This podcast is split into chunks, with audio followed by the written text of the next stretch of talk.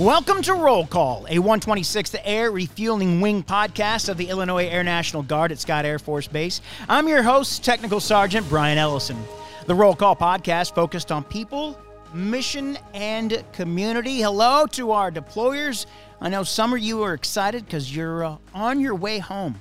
Coming up, part two of my conversation with the wing commander, Colonel Tom Jackson. It's going to be three parts this interview. I, I can't believe uh, how much good stuff uh, we talked about and uh, I get to share with you guys.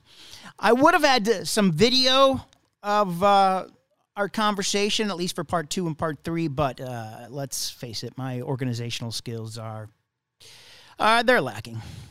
There is a boom selection board for current military members and civilians. Boom operator, that's an in flight refueling specialist Selection board is for drill status guardsmen. The board is tentatively scheduled for February 20th at 09. Applications are due by close of business February 17th. Applica- applications need to have a cover letter, a resume, plus it has to include three references the uh, three letters of recommendation may come from your references. A minimum armed services vocational aptitude battery, our favorite, ASVAB, is uh, 55. In general category, you can see the recruiting Facebook page for information on the board and what else you need, or call the recruiting office 618 222 5701. Hopefully, we can have uh, Chief Master Sergeant Latimer on to talk more about the uh, boom uh, uh, boom operator board next week, but not sure because we might have a VIP from uh, the state on roll call.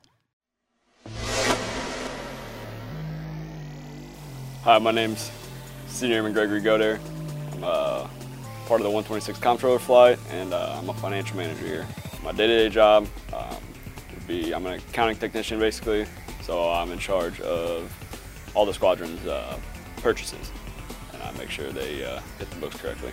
What I like most about being in the 126 is I'm an AGR out here, so I work out here full time. Um, with that, I get a bunch of opportunities. Um, traveling is probably my favorite opportunity. Um, I've been to a bunch of cool places like um, Washington State, which was the first time I've ever been there. Um, I also play on the base softball team, so I get to travel with them quite a bit as well. I joined the Air National Guard because after college, I had a couple jobs I didn't really like, and I wanted to have an impactful career and make a difference on my community. I chose the 126 um, because I could pretty much stay around all my friends and family and still be part of the Air National Guard. I joined the comptroller flight um, because my bachelor's in business management and it kind of just fell hand in hand with uh, working with finances. One huge benefit I've been taking advantage of is uh, my full-time employment as an AGR. Um, as an AGR, I get um, active duty pay, benefits, and everything that goes along with being active duty, but I get to stay home.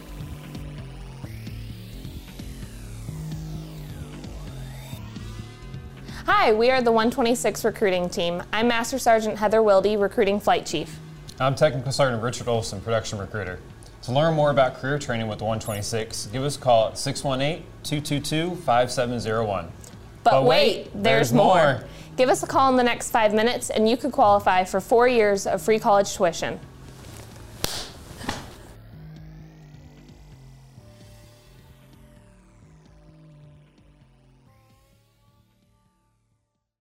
Joining us back on the roll call for part two of the big interview is the big man himself, the 126th Air Refueling Wing Commander, Colonel Tom Jackson. Sir, thanks for uh, coming back. We covered a lot of things last time. Yeah, it was good talk. We had a good time. Yeah, it was a great time. We have a lot more to talk about, it seems like. I'm trying to fix my mic as we talk. That's probably not a good idea when we're on the air. Uh, I wanted to talk about your. I just kind of skipped over it just because we had so many things to talk about, and when you're right taking notes and all that, I wanted to. And I asked uh, Chief uh, Henry this, and I wanted to ask you this as well. What is your leadership philosophy? leadership philosophy. So, um, one of the big things we do here is not just running the wing, but creating the next round of leadership. Right? Who's who's coming next? And uh, so I guess my philosophy is um, as a leader, um, creating new leaders is a, a, bigger indicator of, of how you are as a leader than what you do as that leader. So um, always help people grow, growing the next round of leadership behind me. And that, that's kind of setting the next, uh, you know, 5, 10, 15 years of leaders uh, is building them now uh, and, and always growing, always learning. Uh, there's always something to learn, good and bad from people. So always learn. What are yeah? Who are some uh, people that uh, mentored you uh, throughout the years that you learned a lot from? Uh, obviously, being in the wing for thirty, almost thirty-two years now, a, a lot of folks that I've dealt with throughout the years uh, have been my mentors, and I could easily point to the ver- the first two. Um, were my first two supervisors uh, on aircraft 0067, Sergeant Jimmy Nichols um, and Sergeant Jimmy Grazinia. So they were my crew chiefs. Um, they were the the lead full timers for my airplane uh, as a crew chief when I started out, and they're the ones that really kind of set the tone for you know when you come into work and you have things to do on that weekend. Do them. These are your things to do. This is your responsibility. Uh, here are the people that will help you get that done, including us. And uh, you know, here are the other folks outside of you know uh, the flight line folks. So if you got to go get stuff done in some of the back shops or whatever, here's some of the folks you can go to, and they they're the ones kind of the first people you know the first people you meet in an organization are the ones that really kind of give you that first impression of how the organization is overall. And uh, that's where i learned from. Uh, going from there i had uh, um, a couple other crew chiefs that were more senior to me and been around for a while. Uh, there's a, a, currently he's currently a senior master sergeant tom hollerick. He's uh, in the air force reserves now but uh, he was a big indica- a big guy for me.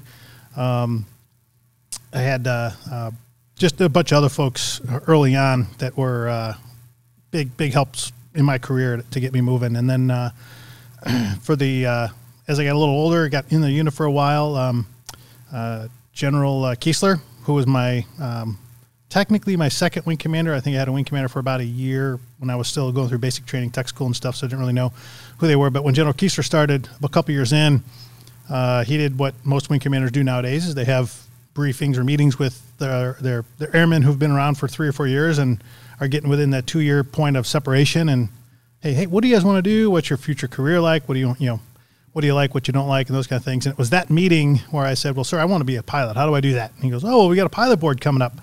And uh, so that's how I learned about the pilot position. But um, throughout throughout the career, you know, I had another 14 years, you know, 12 years with that particular wing commander, and uh, he was a huge uh, influencer in my life throughout just not, not even not because I worked for him directly, but I saw what he did with airmen and, and when I was doing an exercise, for example, a nuclear exercise on the flight line and I was running around doing things, he was driving around talking to the security forces folks on the ramp.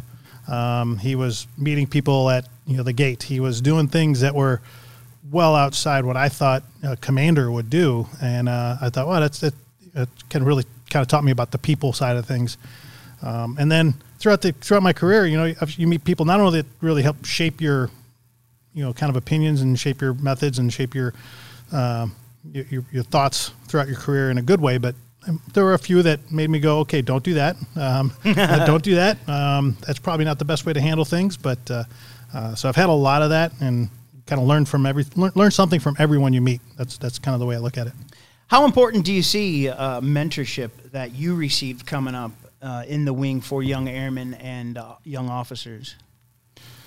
So this this is something that uh, I'm really going to hit hard with folks coming up. Uh, my, my first year has been non-standard, I guess you'd say, sure. as a commander. Mm-hmm. So I got to kind of hit my this next year as my first year, uh, which is something I would have probably done last April May. Is uh, really letting every single airman know from the from the day they swear in to the day they decide whether or not they're going to sign up for another term is to know that the door is always open to them. There is a path to whatever the success they want to be in, uh, but it's their path to go. Um, in other words, uh, I had lots of folks throughout my career basically tell me, "Hey, have you ever thought about this? Uh, uh have you thought about going to this school or doing that? Or hey, do you have your PME done?" And I never looked at that as them questioning my abilities or challenging me to to be better in such a way as to prove myself. It was always, hey, you know, if you get your PME done, there might be an opportunity for you later. We didn't know if there would be one, but God forbid that opportunity came, I wasn't ready. So being prepared to walk through a door that becomes open to you is every person's responsibility. It's every manager's responsibility to let the airmen know, let the people know what doors are available and when they're available, and to be prepared for them when they come through. Uh, so for me, that was, you know, to, to for, for the younger airmen is to always be prepared. Um, when you have the appropriate level PME or professional education for your particular rank or, or point in your career, have it done or get ready to do it and, and schedule it in your life and get it done. Um, if it's if it's a bachelor's degree or a, uh, an associate degree from CCAF, then get that done. It's much easier to do earlier in life than it is later in life. So be prepared. Get that stuff done. Talking about people that are uh, getting out, what would you say to somebody right now who's thinking about um, who's thinking about getting out? What would I say? I mean, oh, it depends because uh, some it depends on the, where they are in their career. But I always tell people, uh, um, uh, it, are you sold on getting out? In other words, are you truly done with the military, or are you just done for now? Because um, there are a lot of folks who decide to separate at certain points of their career. And yeah. by and large, I'll tell them every single one of them, uh, well, you know what? I, I, really, really want you to stay because more often than not, the, the folks get into this certain point in their life when a part time military job, uh, especially given the, the requirements that we have nowadays, just doesn't fit in their overall life. And, uh, but, but, but that might be only temporary. In other words, uh, four, five, six years down the road, their lifestyle or their, their situation in life will be will be slightly different. Where maybe the part time military job will be good again. So I always leave that door open for those folks who are said, nope, I, I really want to get out. I'm done. I've done my first six years. I got my degree. I want to go build my career wherever that may be. Okay, great. But if the time comes later, come on back. Or if you don't want to come back to our unit and you live somewhere else in the country, think about joining back up because you're the kind of person that you know we, we want to have. And uh, for those folks who are on the fence, I always tell them, give it another year, maybe two. Uh, take, take a short term. If you can get a, a short one or two year stint and, and just to keep it going, uh, you might get over that hump of whether or not you want to go or stay and then get to a defined decision, even if that decision later is, okay, yeah, I do want to get out. Well, now you got two more years of service. Right. And now with the blended retirement system, if you can get to your 10 to 12 year mark, you're, you're actually going to be better off financially in retirement than you would would have a couple of years ago on the old retirement system. So having folks stay in is always better, and uh, a lot of times uh, it's during those retention interviews that you find out whether or not someone was truly mentored early. And uh, some of those folks come to that point because they realize, well, I, am at the end of my my my my uh, my road has ended here. I've got no upper progression in this current position.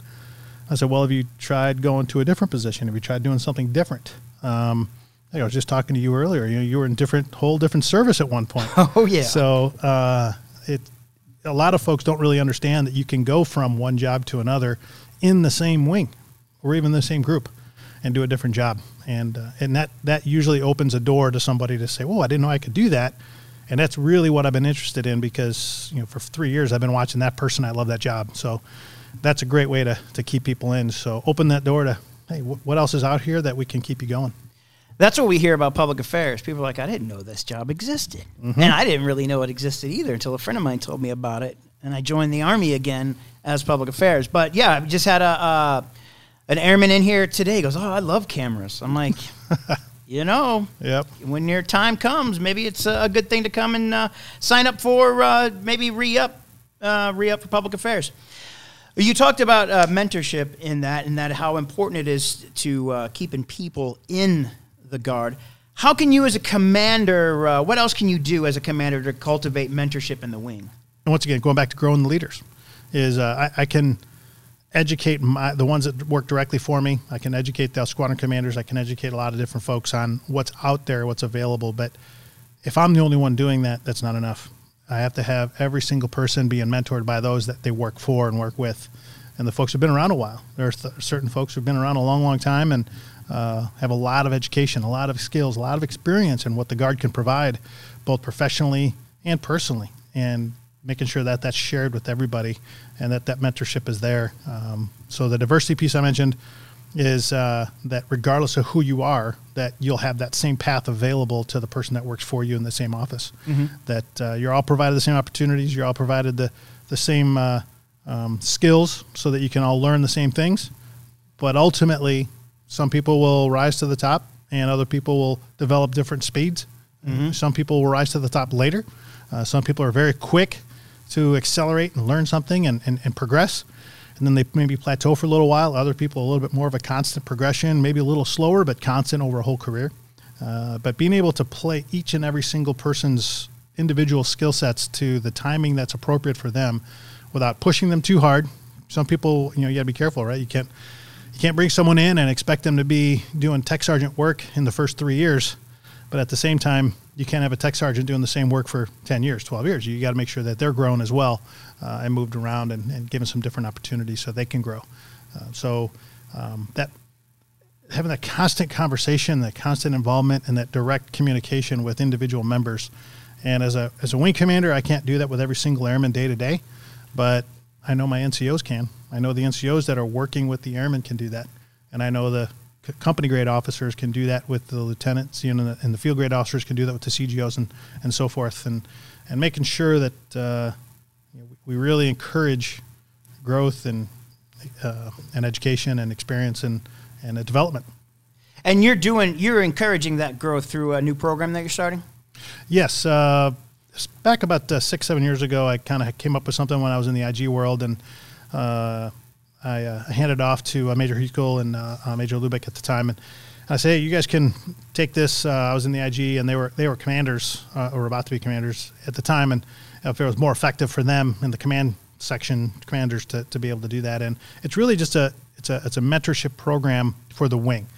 It's not focused specifically on any grade or any position or any group at all. It's it's all about leadership development because we focus a lot on skills and uh, and being able to you know turn the wrenches and being able to fly the airplanes and being able to you know, you know push the papers and all those, all those technical skills that are vital to being able to run an organization. But it's that art of leadership that's tough. It's that art of leadership that is very difficult to train someone and sometimes it's ingrained sometimes it's just natural for people. And other folks you need to kind of train that a little bit. Give them that exposure where they can see it in action they can learn it and uh, and practice it. So this program is going to give uh, you really airmen and officers the opportunity to interact get to know what else is out there in the wing get to know different people in the wing. Uh, i'm going to be able to have commanders share their experiences with younger folks so that they know what it takes to be a commander so that those folks can bubble to the top and go yeah that's something i'm interested in how do i get there how do i do that and what, what is, what's it going to take because there's a lot of folks who want to be a commander Sure. but as soon as you start telling them what it takes to be a commander, they go, hmm, well, maybe, maybe not. What, what does it take to be the deputy commander? Or, uh, or, or maybe even it's, uh, yeah, wing commander, that's great, but no, I want to be a general officer. What does it take to be that? I want, I want to be a general. You know, I want to be the adjutant general. What does it take to do that? And, I'll, and, and we can share that. And that's, uh, so from a mentorship standpoint, uh, this program is ideally, it's, it's, it is ideally focused on, um, opening the aperture to everyone to, to, to get exposure out there. And, you know, a lot of my, you know, NCOs, senior NCOs, and my, some of my uh, field grade officers are going to have the opportunity to get in front of groups and talk, which is not Hey. something they normally do. Love that. Right. Um, and, and from a leadership perspective, I get to see some of my younger leaders, both enlisted and officer, getting out there in the field, getting out there, getting outside their comfort zone and learning and growing. Because that's really the only time you learn, right? You're, you're an athlete, you know. Mm-hmm. The only time to get better is to expand that envelope a little bit and kind of do something uncomfortable, right? Been doing that for the past 10 days. Yeah. So as soon as you get a little uncomfortable, you grow a little bit, you get a little better, and then uh, you know the, the, the stuff inside your envelope gets much easier. Uh, what's this program going to look like? Is it uh, classes? Is it, how is this, how is this going to unfold? I'm kind of leaving that to the. I, I'm really just the, the champion of. I got I've got the bones of it, Okay. and, I, and I really want the folks that are going to be in that organization, that group, that that that team, if you will. That and it's really there, there's no requirements. There's no you know um, minimum requirements to being part of it. There's no uh, maximum benefit. There, there- it's one of those things. It's uh, it's not like a, a CGO or an NCO or a top five or a top three or anything else. It's it's uh, anybody can be part of it, and it's it's uh, think of it as like a Toastmasters International, right? So if you think of Toastmasters International, their whole idea is to help you become a better speaker and Right. become more comfortable with interactions and those kind of things, and and to teach leadership. So if you think of it that way, that's uh, that's how it's going to be set up. Uh, so there's going to be some guest speakers.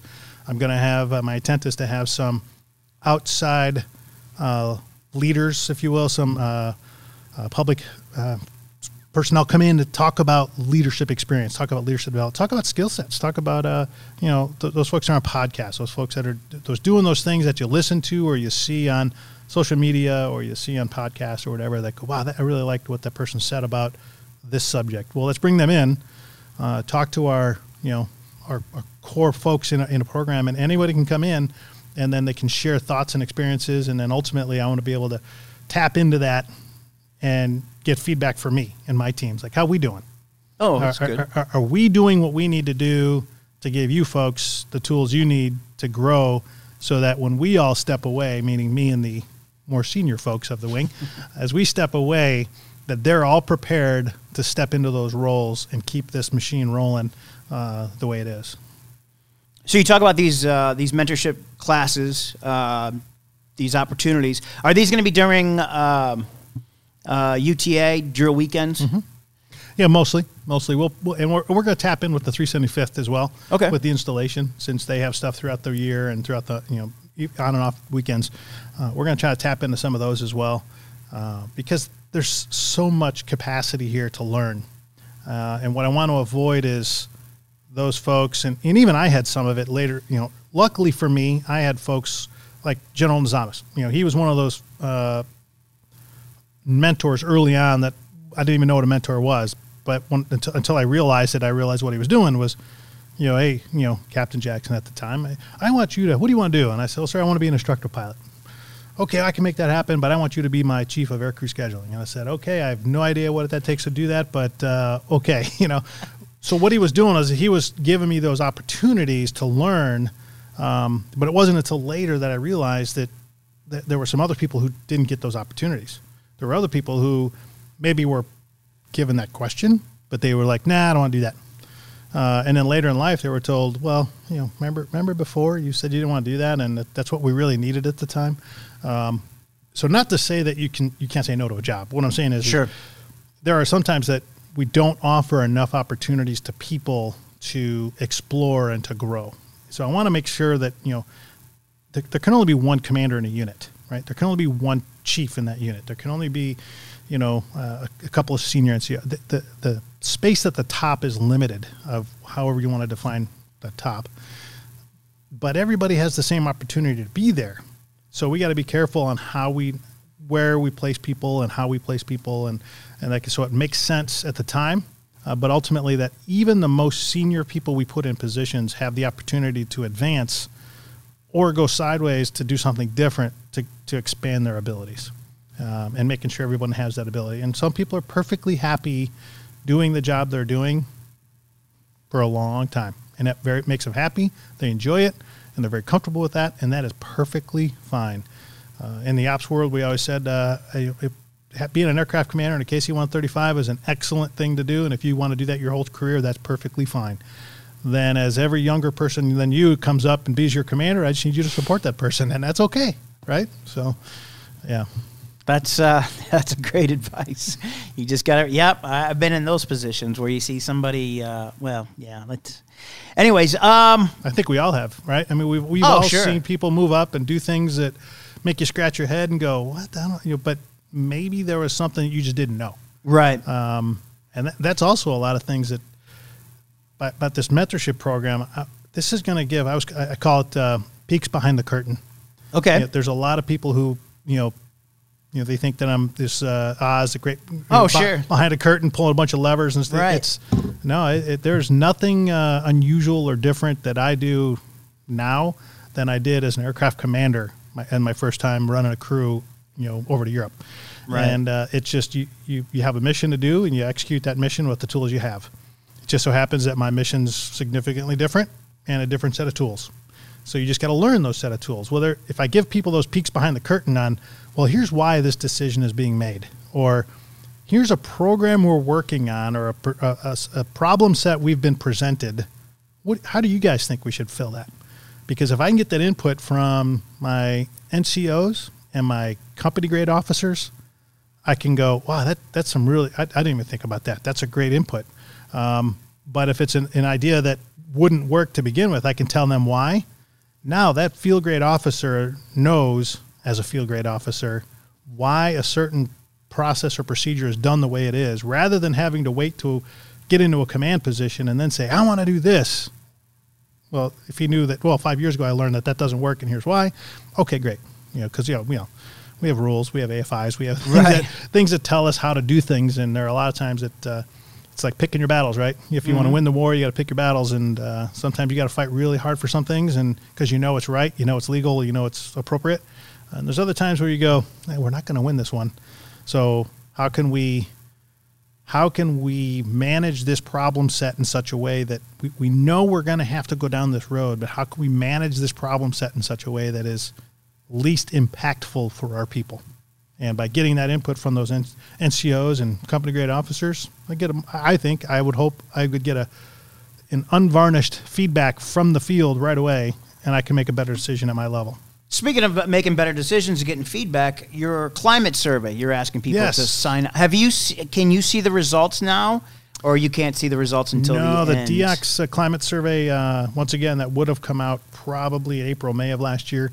Uh, obviously, you know there was a, there was a few things going on. Yeah, just a but few. Uh, uh, so that is out now. Okay. So it, I think it's available through February UTA, I believe. Yes. Because it was extended a little bit because we started a little late. So, um, and you can do that via. It's a really quick uh, thing through. You can do it. I did it on my phone. So uh, Oh, wow. on my cell phone. So you, it's super easy to do. It only take. You can do it. You can do it yourself.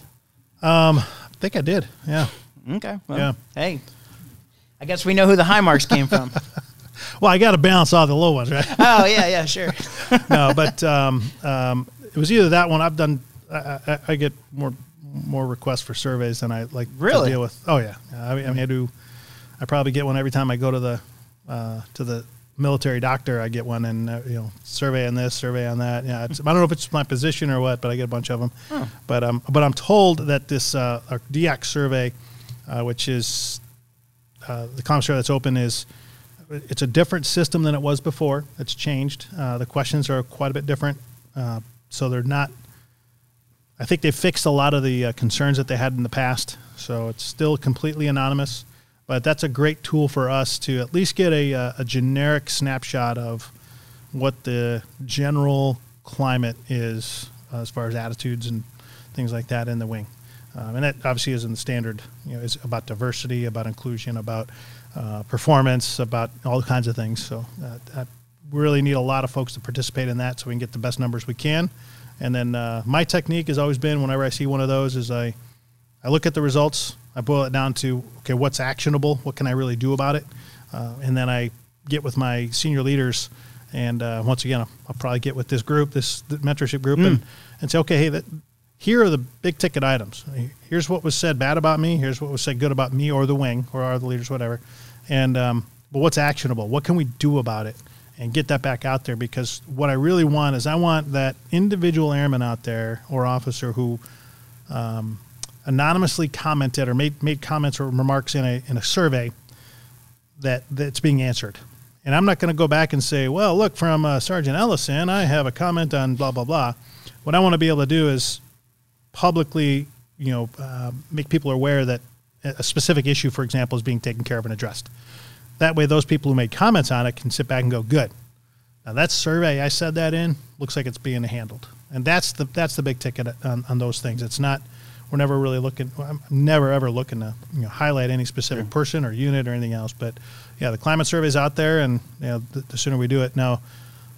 I'm not sure if the UEI survey is still open, and that's the one I just did was the UEI survey. But the UEI survey is out there as well. There's two of them. Which one's that? I don't know. so there's I- a unit effectiveness inspection in July. okay. So in the in the past, what's always happened is the AMC Inspector General sends out a, a generic email to everyone in the wing on the UEI on the unit effectiveness inspection. What that is is that's related to the four major graded areas of a unit effectiveness inspection, and um, It's a little bit longer than the climate survey, but not not terribly long. And it, once again, that's another one that's easily done on your cell phone, and it's done officer and enlisted. That's it. It's not broken down by rank. It's even though it asks about different rank. Sure. Make sure if anybody's doing it, make sure you read the directions. It's it's uh, if you're an officer, you're O1 to O3, I think it is, and if you're enlisted, you're E1 to E4, Six, I think. E1 to E6 or something. Yeah, something Either way, that. it, what it does is it's it, they're not looking to find out if you know a female chief from LRS. That's not what they're looking for. They're looking for enlisted and officer comments. Okay.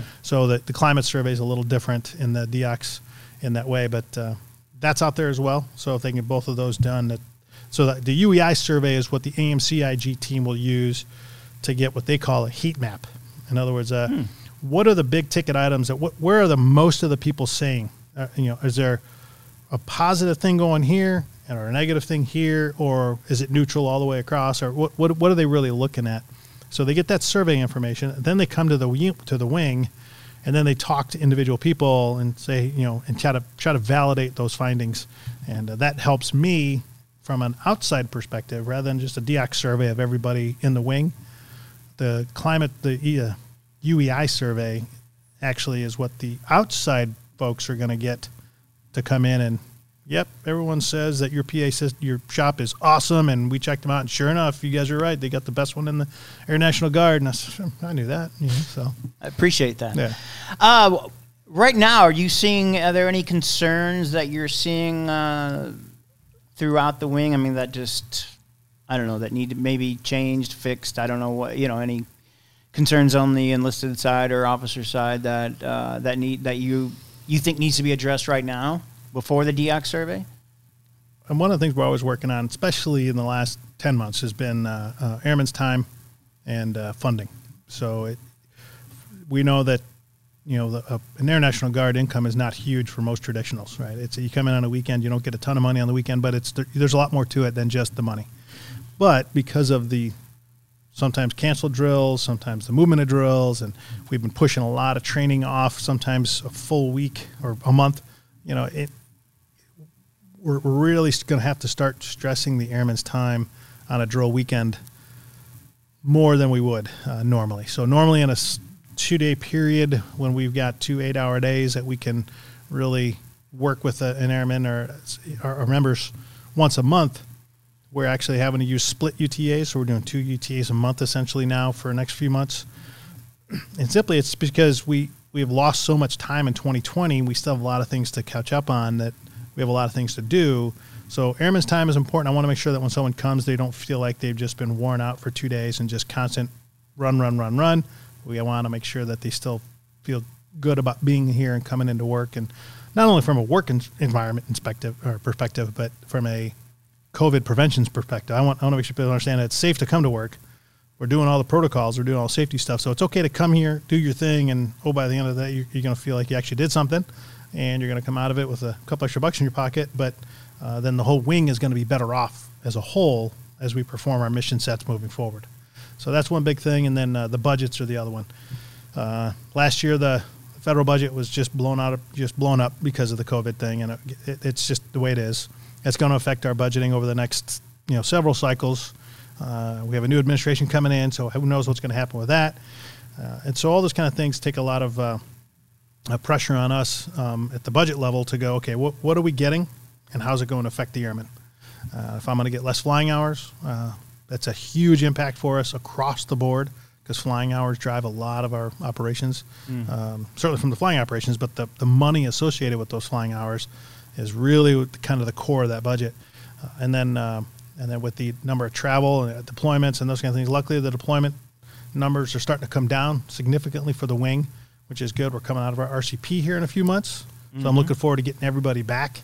Uh, we uh, brought all of our ops and maintenance back in early December out of the, the CENTCOM area of responsibility, and now we're going to the PACOM area for uh, in uh, March, April. But uh, we still have a bunch of folks in CENTCOM, uh, PACOM, and AFRICOM. Um, sorry, CENTCOM and AFRICOM for for a few more months, but they should be start coming home uh, end of end of this month, I believe, early next month. We have our folks start coming home, and within about two three months, we'll have everybody back. And so once we get everybody whole, I'm really looking forward to that. Um, so this summer should be uh, should be fun. I'm looking forward to it. All right, sir. I think I'm going to let you go. I think we've, uh, holy cow, we've. Uh, We've taken up an, a lot of your time, but I appreciate you coming by and talking to us. Anything else you think? Uh, anything else you'd like to add? Um, that was uh, from a public affairs standpoint. I, I was talking to the vice wing commander the other day and talked about our, uh, our history and our future and that kind of thing. And uh, we, we, just realized that, uh, I mean, I knew it was coming, but we laid out. So the wing, uh, the 126th, has been around uh, since 1927. Wow. So, so we've been around a long time. But the air refueling wing has only been around since 1950. So we started refueling in 1950 with the KC 97s. So um, 2022 is our 75th anniversary of the 126 air refueling wing. Um, right? 2022? No, 2022 is our 25th 75th anniversary of the 126th of operation. So 75th anniversary. Wait, we, we oh we started refueling in 70. No, we started refueling in 1950. We were a bomb. We were observation and uh, bomb squadrons, uh, uh, bombing units before that. So, oh, okay. Yeah.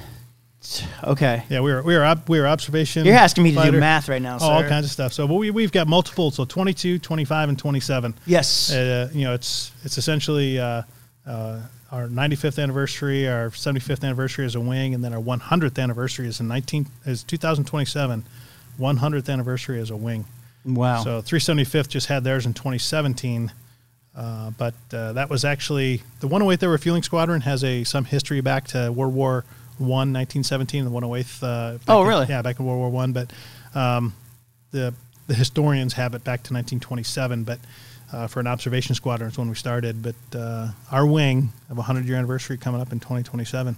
So maybe I should say that, right? Someone wants to get out in 25. It's like, well, why don't you stand for two more years for the hundredth? Yeah. You know, we're the oldest air refueling wing in the in the Air National Guard. I, all right, I got to ask you one more thing. Okay. What what was it like, or what yeah, I guess, I guess the only way to ask is what was it like in in 2000 on September 11th, 2001? What what was your mission that day? Uh, that particular day, I was in the simulator here on here on campus. Uh, I was doing uh, the first period, so between uh, seven and nine a.m. I was in the in briefings, uh, kind of getting ready to um, step into the simulator itself. So we were on a break from about eight forty-five to nine o'clock, and uh, we were getting ready to go in the simulator box and we were watching the news and we're like, what the heck is going on here?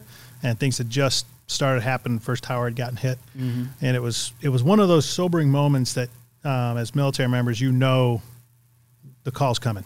Yeah. Um, I kind of looked around at my folks uh, that we were with and looked at the sim instructor, and I said, I think we're done for the day. Uh, so we walked back over to the ops building, and, and sure enough, uh, I kind of worked with the, I was in scheduling at the time, and they said, hey, let's uh, let's let's start making crews because we knew the call was coming and we started calling people at home. We started getting in touch with every single we did a, a recall immediately. And it was one of those instantaneous from the wing level i mean across the board the entire wing had this instantaneous uh, taking a step toward war. It, it was no different than when we got the call in 2011 i think it was where we all went to uh, um, Morón, Spain, and got called out for uh, that operation.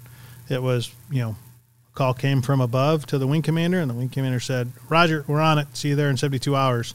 And no kidding. Um, so within an hour, I was sent home to, to, to pack up and get in crew rest, and then an hour later, I was called to come back to crew rest on base because they realized the restrictions were going into place. It took me two hours to get back on base. Wow! I, I spent about three or four days uh, living on base and flying alert missions around the world, around the country and uh, it was a it was a quiet time. There was uh, if you if you thought March, April, May was quiet when you look up in the skies and you didn't see airliners flying mm-hmm. and that kind of thing, um, it was even quieter then. Uh, wow. I, remember, I, remember, on the September twelfth doing a um, an airborne mission over Chicago O'Hare at the time, and and looking down, clear million, a beautiful day to fly, and it was nobody out there, and it was about twenty two thousand feet over Chicago, and refueling F-16s from Springfield, who had F-16s at the time, and uh, and Madison, Wisconsin. But hundreds of airplanes parked on runways and taxiways and ramps at O'Hare, and it was complete silence on the radios. Nobody talking because nobody was out there. Sure, we yeah, were the only sense. ones. And it was uh, uh, shortly thereafter things kind of started kind of shifting back toward a little more toward normal in the U.S. Right. But then we came home realizing that okay, Now our focus is going to shift Right. to the war. Were you were you in the air on September 11th? I was not. I was uh, like I said, I was in the si- getting ready to go in the simulator, but we had uh, being that early in the morning, we were getting ready to launch some airplanes for local flying that day, but uh, we didn't have anybody um, gone. I think, if I remember correctly, I think we had uh, two airplanes and some crews in Geilenkirchen Germany Oh uh, doing their mission out there, and they were they were all grounded, and it took them about a week, an extra week, to get home uh, because of the, the air traffic and restrictions and all that other kind of thing. But so they they delayed a little bit, but they finally got all back, and then uh, and we have uh, the 126 has supported every named operation in that AOR since then. That was part two of our conversation with the 126th Air Refueling Wing Commander, Colonel Tom Jackson. I'll have part three of my conversation coming up with uh, Colonel Jackson in a couple weeks. We'll hear uh, about his personal life and why he joined the wing, and we'll hear why airline pilots wear clip ons, clip on ties. With your look around the Air Force, I'm Senior Airman Angelo Rosadio. The Skyborg Vanguard program will provide autonomous or unmanned aircraft that can augment fighter missions or take on missions too dangerous for manned crews.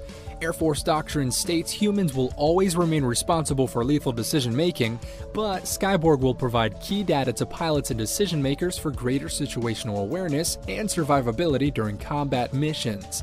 The Air Force Lifecycle Management Center is partnering with the Air Force Research Lab. Contracts were awarded to four aerospace companies to support the Skyborg project. The contracts give companies a chance to compete for a possible $400 million in delivery orders. A new Air Force program called Direct to Duty Technical Training, or D2T2, sends airmen straight from basic training directly to their duty station for training. It's designed to train airmen faster and more efficiently without risking their health by traveling to additional bases for tech school. Tech school instructors will grade and track progress remotely, regardless of where the airman's initial assignment is after basic training. Going straight to their first duty location eliminates the need for traditional technical training and also saves money for the Air Force. Air Force Reserve Hurricane Hunter air crews from the 53rd Weather Reconnaissance Squadron at Keesler Air Force Base, Mississippi, flew five weather reconnaissance missions into Hurricane Douglas, the season's first major storm in the Pacific. During a tropical storm or hurricane, hunters fly through the eye of the storm at 10,000 feet and collect information on temperature, wind speeds, and other critical data not available from satellites. The storm data helps forecasters give the best updates and warnings possible. The Hurricane Hunter unit from the 53rd is the one Department of Defense organization still flying into storms, a mission that started in 1944. And that's your look around the Air Force. Miltax from Military One Source includes free, easy to use tax preparation and e filing software designed for situations common to service members and their families. The suite of services include Miltax consultants who can answer your questions and advise you on military specific tax requirements. You can find all of our links to our webpage and Facebook at linktr.ee forward slash 126 ARW. If you're watching on Facebook, you can also download this on your favorite podcast app. If you want to pass along some information, you can email roll call at 126.arw.pa.mm.org at us.af.mil. It's the email address that never stops. Thanks for listening to Roll Call, a 126th Air Refueling Wing podcast focused on people, mission, and community. I'm Tech Sergeant Brian Ellison.